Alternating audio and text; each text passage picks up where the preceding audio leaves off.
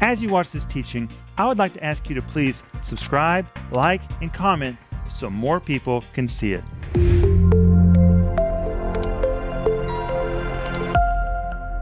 Welcome to Home Group. My name is Rick Renner, and tonight we're going to be focusing on the question of demons. It's going to be really, really good, and you're going to be encouraged, and you're going to learn so much tonight. And I'm here with Denise Renner, who is very pretty tonight. Thank you, Rick. And Mr. Joel Renner, we're very glad that you're here. But please remember that if you need prayer, you can contact us. We believe Jeremiah 33 3. It says, Call unto me, and I'll show you great and mighty things. But you know what? It's not enough just to call, you have to call out in faith. God responds to faith. God does not even respond to tears, He responds to faith. And if you'll contact us, we'll call out to God in faith with you for whatever it is you need for God to do in your life, and He will show you great and mighty things. I believe that. Joel, welcome to the program. Thank you, thank you. It's good to be with you all, but I want to get right into the questions. Okay, let's Okay. do it. Okay, question number one for this evening. Can you become demon possessed by watching certain TV programs or by listening to certain kinds of music? Well, that's a very good question, but first we have to address the phrase demon possessed. Mm-hmm. Because that is a very bad translation of a Greek word, and it is translated badly all over the Gospels. Let me give you an example. Open your Bibles to Matthew chapter 4, where Matthew tells us about the ministry of Jesus. And in Matthew chapter 4, listen to what it says. Verse 23 And Jesus went about all Galilee, teaching in their synagogues and preaching the gospel of the kingdom and healing all manner of sickness and all manner of disease among the people. Verse 24. And his fame went throughout all Syria. By the word, the word fame is the Greek word for the ear. It means that ears were just buzzing with information about what Jesus was doing. Everybody was hearing about it. Mm-hmm. And his fame went throughout all Syria, and they brought unto him all sick people that were taken with divers diseases and torments, and those which were possessed with devils, and those which were lunatic, and those that had the palsy, and he healed them. Well, this is a very, very interesting verse. Notice specifically in the middle of the verse, it says, Those that were possessed with devils. That is a horrible translation of a Greek word, and it's caused all kinds of misunderstanding. It is a Greek word which means to be demonized. Demonized. You can be demonized without being possessed. To be possessed implies that you are so totally possessed you don't have a will of your own, you don't have a say so of your own. That is not what it's talking about. It's talking about people that were demonized or they were ill affected by demons. I'll give you an example. When you come to Mark chapter 5, an amazing text which describes the demoniac of Gadara. The Bible says he was possessed, the Greek word says he was demonized. Here's a great example. He had a legion of demons. A legion is almost 6,000. But he was not possessed. He still had a will, he still had a mind of his own. The Bible says when he saw Jesus, he ran to Jesus. If he was possessed, those demons would not have allowed him to run toward Jesus. He still had control over a part of his mind. Even that man was not totally possessed. He was demonized, he was infiltrated with demons, but he was not totally demon possessed. Which means even somebody in the worst demonic condition still has enough of their own mind to make a choice to be set free. And the example is the demoniac of Mark chapter 5. So, first of all, the words demon possessed are really wrong. That's great for movies, that's great for stories. But the fact is, there are many people, even people who go to church, that are demonized. Somehow there's an influence in their soul that affects the way they think or what they believe, and that leads to your question. Can you become demonized? That would be a better question. By watching certain things on TV or certain movies or by listening to certain music? And the answer is yes, you can be ill affected. Those are door openers. Those are door openers. I'll give you an example. When I was a young man, I loved to watch horror movies. I loved horror movies. Can you imagine it? And the bloodier and the scarier, oh, it just thrilled me. And I watched horror movie after horror movie after horror movie after horror movie, and it opened a door for many attacks to come into my life. People tried to kill us. Back when we were living in Arkansas, we had several events where people really threatened to kill us. We had one man that was so crazy that we had to have him extradited from another state and put in jail because his threats to kill us was so serious. And I remember one day thinking, what in the world opened the door for all of this? And the Holy Spirit said, you, You've opened a door because of what you have watched. I had meditated on the wrong images. How about young people who listen to music filled with wicked lyrics? Let me tell you how demons work. Just want to make it real easy. People are affected by demons in the same way that you can be affected by the mood in a room. If you are in a room that's filled with light, it feels brighter. Upbeat music, it affects you. It affects your soul, it affects your emotions. If you turn the lights down and you turn on eerie music and depressing music that it's in minor keys, it has a drag on your soul. It will take you down. Well, the area where people become ill affected by demons is not in their spirits, it's in their souls. And they become affected. And if you're in an environment that's filled with the Word of God and praise and worship and a positive preaching of the Word of God, it will enable you to remain free. If you get into an environment where you're watching something that's negative and fear filled, just like a dark, negative environment can affect your mood, spiritually it can affect you. I think it's very helpful. It's one reason why I don't like it today, why it seems like all the churches are in the dark. God is light. Turn the lights on. My goodness, God is light. We need to bring light into people's lives. So, people can become demonized or demon affected by their environment. That does not mean they are demon possessed. Even many Christians are demon affected because they're looking at the wrong thing, believing the wrong thing, or hanging out with the wrong crowd anything that can affect your soul, that's what demons will affect. Your ears and your eyes are gates to your soul. So what you're watching, what you're listening to, has power over your soul. Mm-hmm. Okay. Another area probably that would fall in this category of music, movies, TV shows is video games. Oh, absolutely. Video games, I, I think they're they're just a gate to hell. It looks like it. When I see what games are now coming out. I think, what is wrong with these people? Well, hey, I remember when you guys were young, if we were in America and we went to see somebody had kids, and we heard you in the back room playing with those kids on a video game saying, kill them, kill them, kill them, we immediately said, we got to go home. We were not going to allow our children to sit around and fill their mind with that garbage. Demons operate through that. Doesn't mean your kids are going to be demon possessed, but your kids' thoughts can be affected. And that leads us to the next question. Mm-hmm. Can Satan put thoughts into your head? If yes, how does he do it? Well, that really is my personal testimony. Because when I was a young child, my thoughts were very badly affected by thoughts the devil was putting into my mind. I believed that I was of no value. I believed that I was inferior. It has gripped me. I lived in a prison. I just lived in a prison.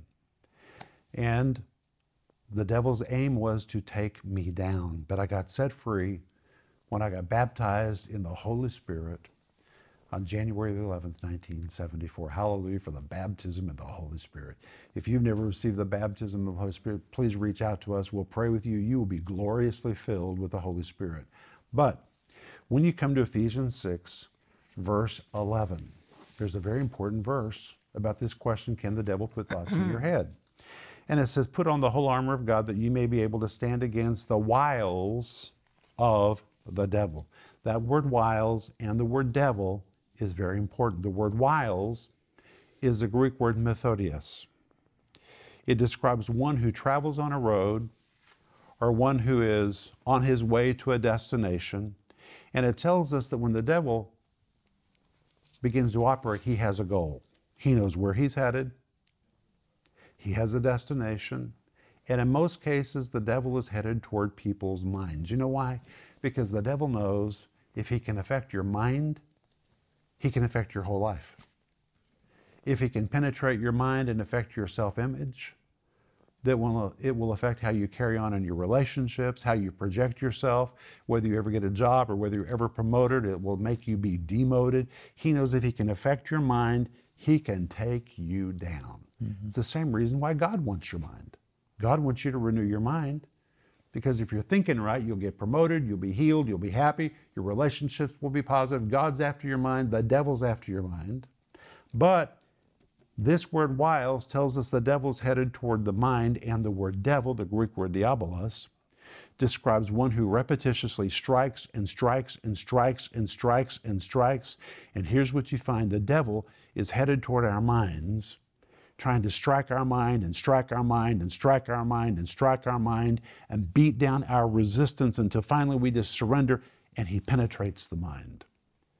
And when he penetrates the mind, we're told in 2 Corinthians chapter 10, he then begins to build in the mind a stronghold. Well, the word stronghold is a very old Greek word which describes a prison and it describes a castle. It's the same word. The devil imprisons you with your thoughts. You become enslaved to your thoughts. You're behind bars and the lie in your head becomes so strong, it's like a fortified castle. The people who could help you can't seem to get through to you because you are so mm, caught up in this lie that even prohibits them from getting access to you to be able to help you. And all of that happens through thoughts. Through thoughts. Now, some people say, Can the devil read your thoughts? I, I, I really don't care if the devil can read my thoughts. I just want to make sure that my mind doesn't receive his thoughts. Mm-hmm. And so, to make sure he doesn't find entrance to my mind, I'm very careful about what I read, what I look at, what I listen to, who I talk to, who has access to me.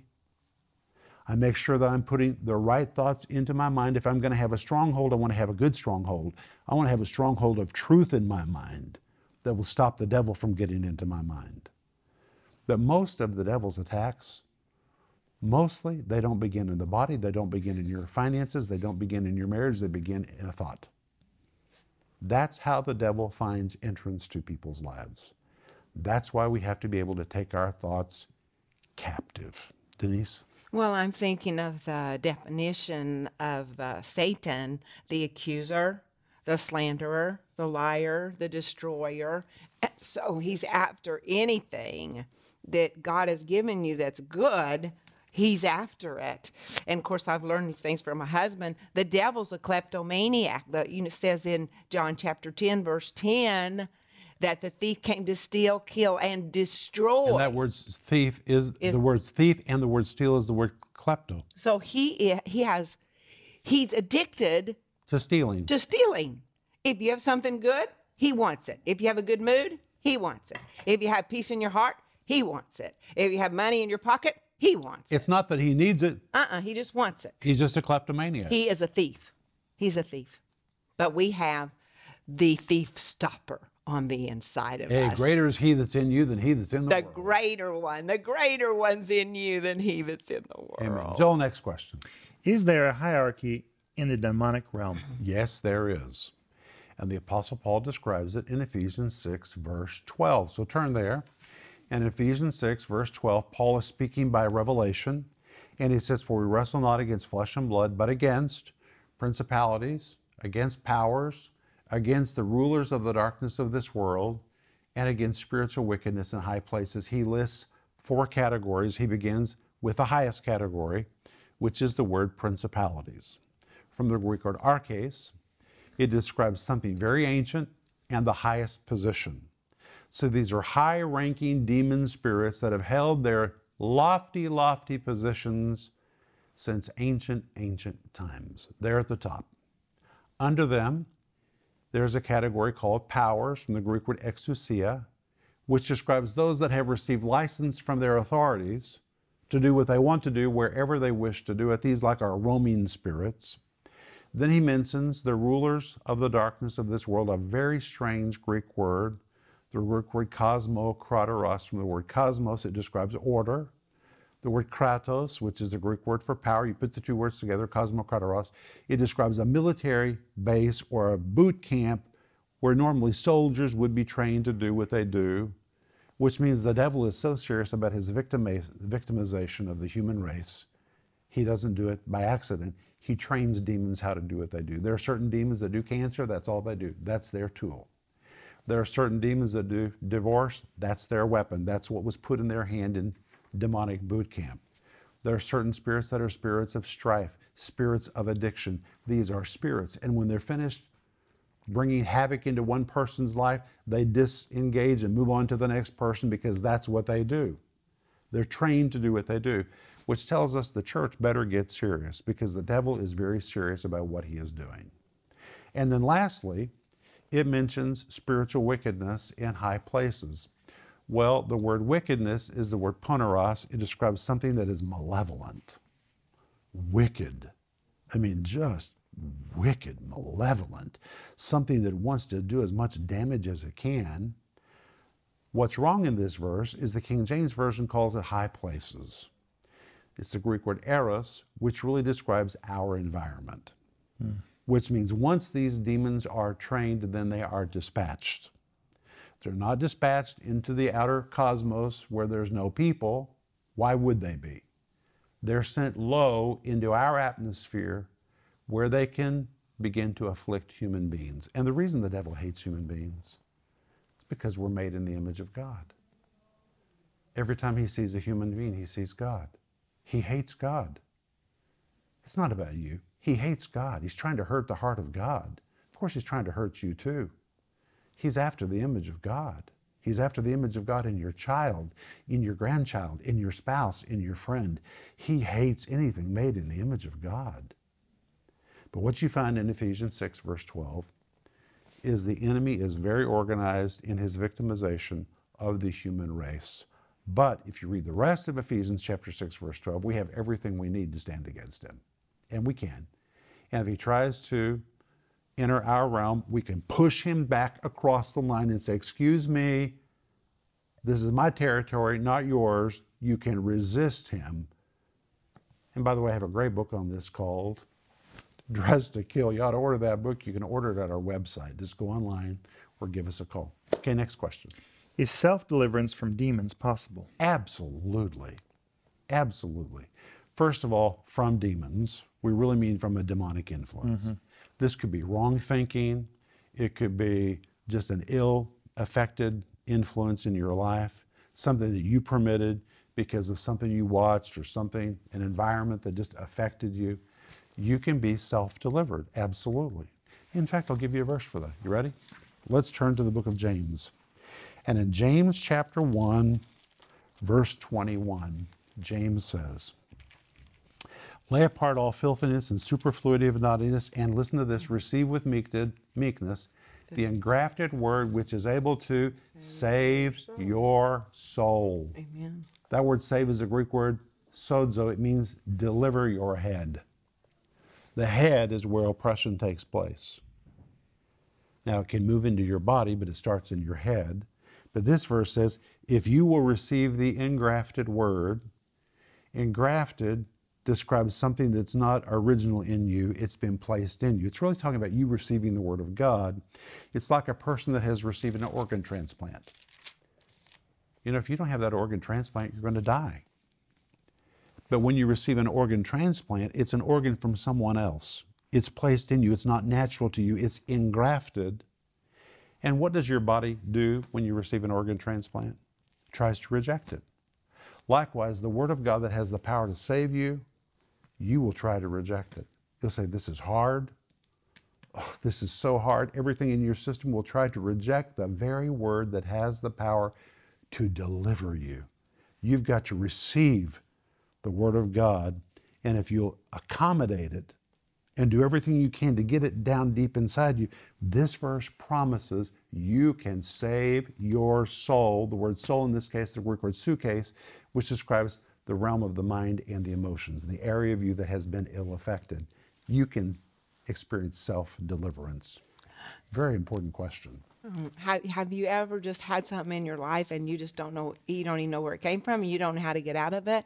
Well, you can self deliver. And James chapter 4, verse 8 says, Draw near to God, and he'll draw near to you.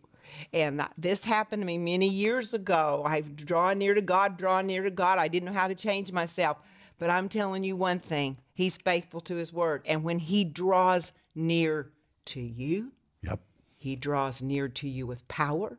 He draws near to you with deliverance. He draws near to you with soundness of mind because he's coming with himself to come and touch you. Amen. So when we draw near to him, he's he, he, God, the Lord Jesus Christ is coming near to us. You know, I feel like we're supposed to end with that question tonight, and we're supposed to pray for you. Father, in the name of Jesus, we thank you for the delivering power of God.